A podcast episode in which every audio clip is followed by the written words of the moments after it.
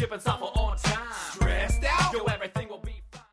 In this week's Fear the Bug, we'll take a look at some advanced topics when creating custom reports within OnTime. First, in order to modify or create custom reports, I would need to connect to my database using the OnTime Windows client, just to get access to the OnTime Report Designer.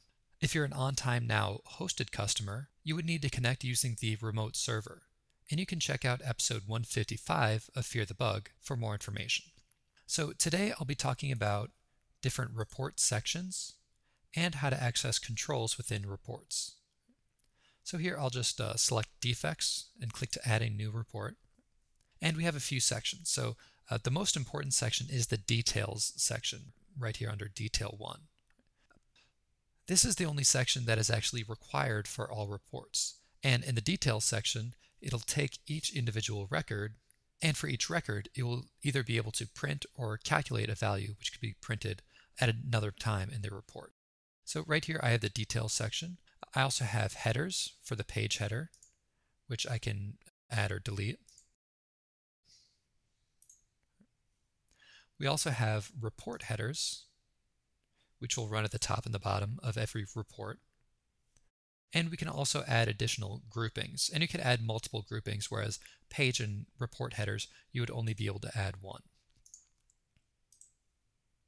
And I could have multiple groups.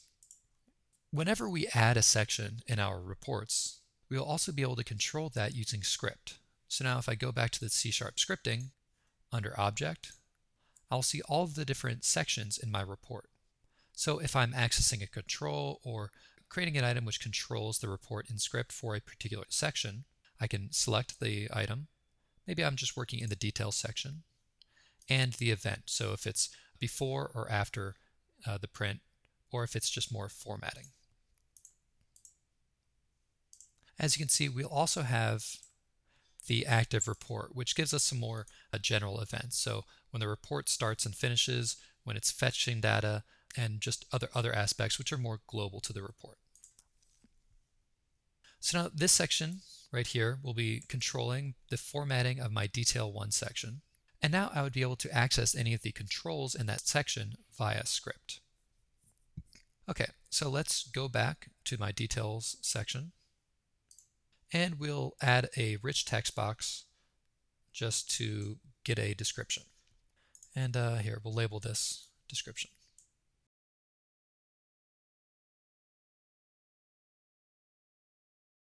So one way for me to input information into this box is to access it via the script and input information from fields or anything else that I'm controlling via script.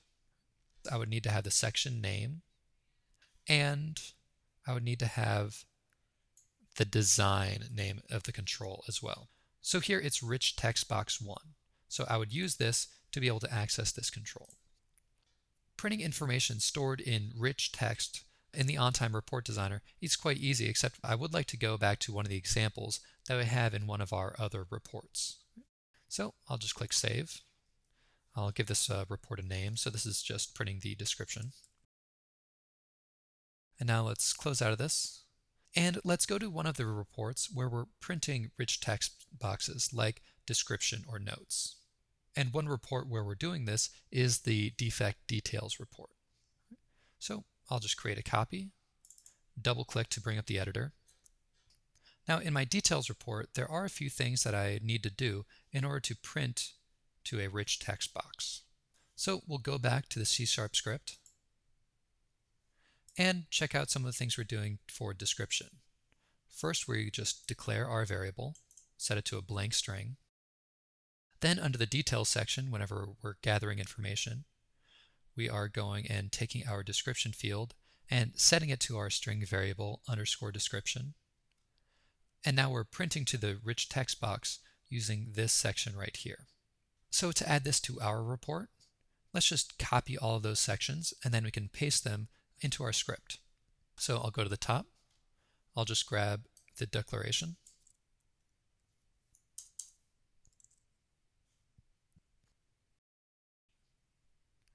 copy this section where we're printing the description to our variable. If not, just keep it as a blank string.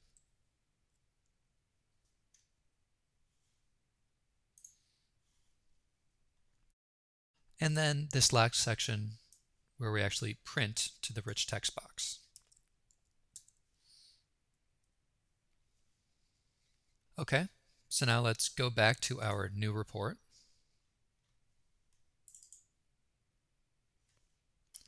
Here I can see my rich text box. And let's go back to the script. Now the first thing we'll do is just go and declare that variable. Uh, just a very simple private string, setting it to a blank string.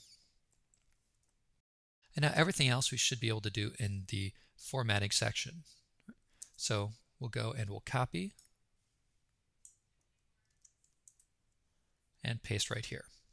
Because I was working in a different report pointing to different controls, I would just need to relabel any of my references. So now we're no longer in the group footer 4 section, we're actually in the detail 1 section if you remember. So wherever there is a group footer 4, I can either change it by hand to say detail 1, or you can also do a find and replace.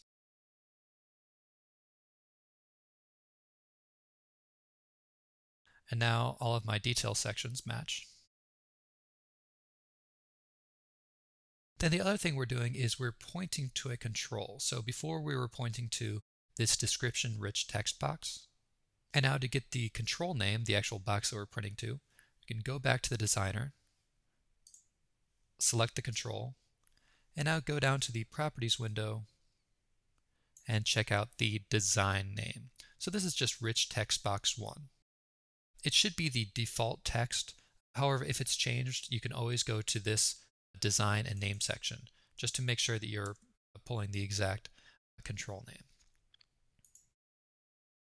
And now we'll just paste it in place of the old control name. So I've gone, I've copied any of the relevant information working with the description field from a report that I know that pulls in a rich text box. I've gone, I've declared my variable, I've set my field to the variable, and then I'm printing to my details section and specifically rich text box 1. And now when I go and print, and here you can see the description field with any of my items. So to summarize, we can of course add any additional headers and footers and as many groups as we want. Then once we add any different sections, we can go and access them in the designer under here, as well as the active report, which controls more general settings, getting data before print and after it prints. Uh, once you select a section, you can select the event, and it'll add a little section to include your script to control that portion of the report. We then went and made sure that all of our references to the sections were indeed pointing to the correct section in the report and updated all the control names with the name of the specific control in the report designer that we found right here under design name in the properties window. We hope that this podcast has been helpful for you when creating your custom reports within OnTime, and I'd like to thank you for viewing.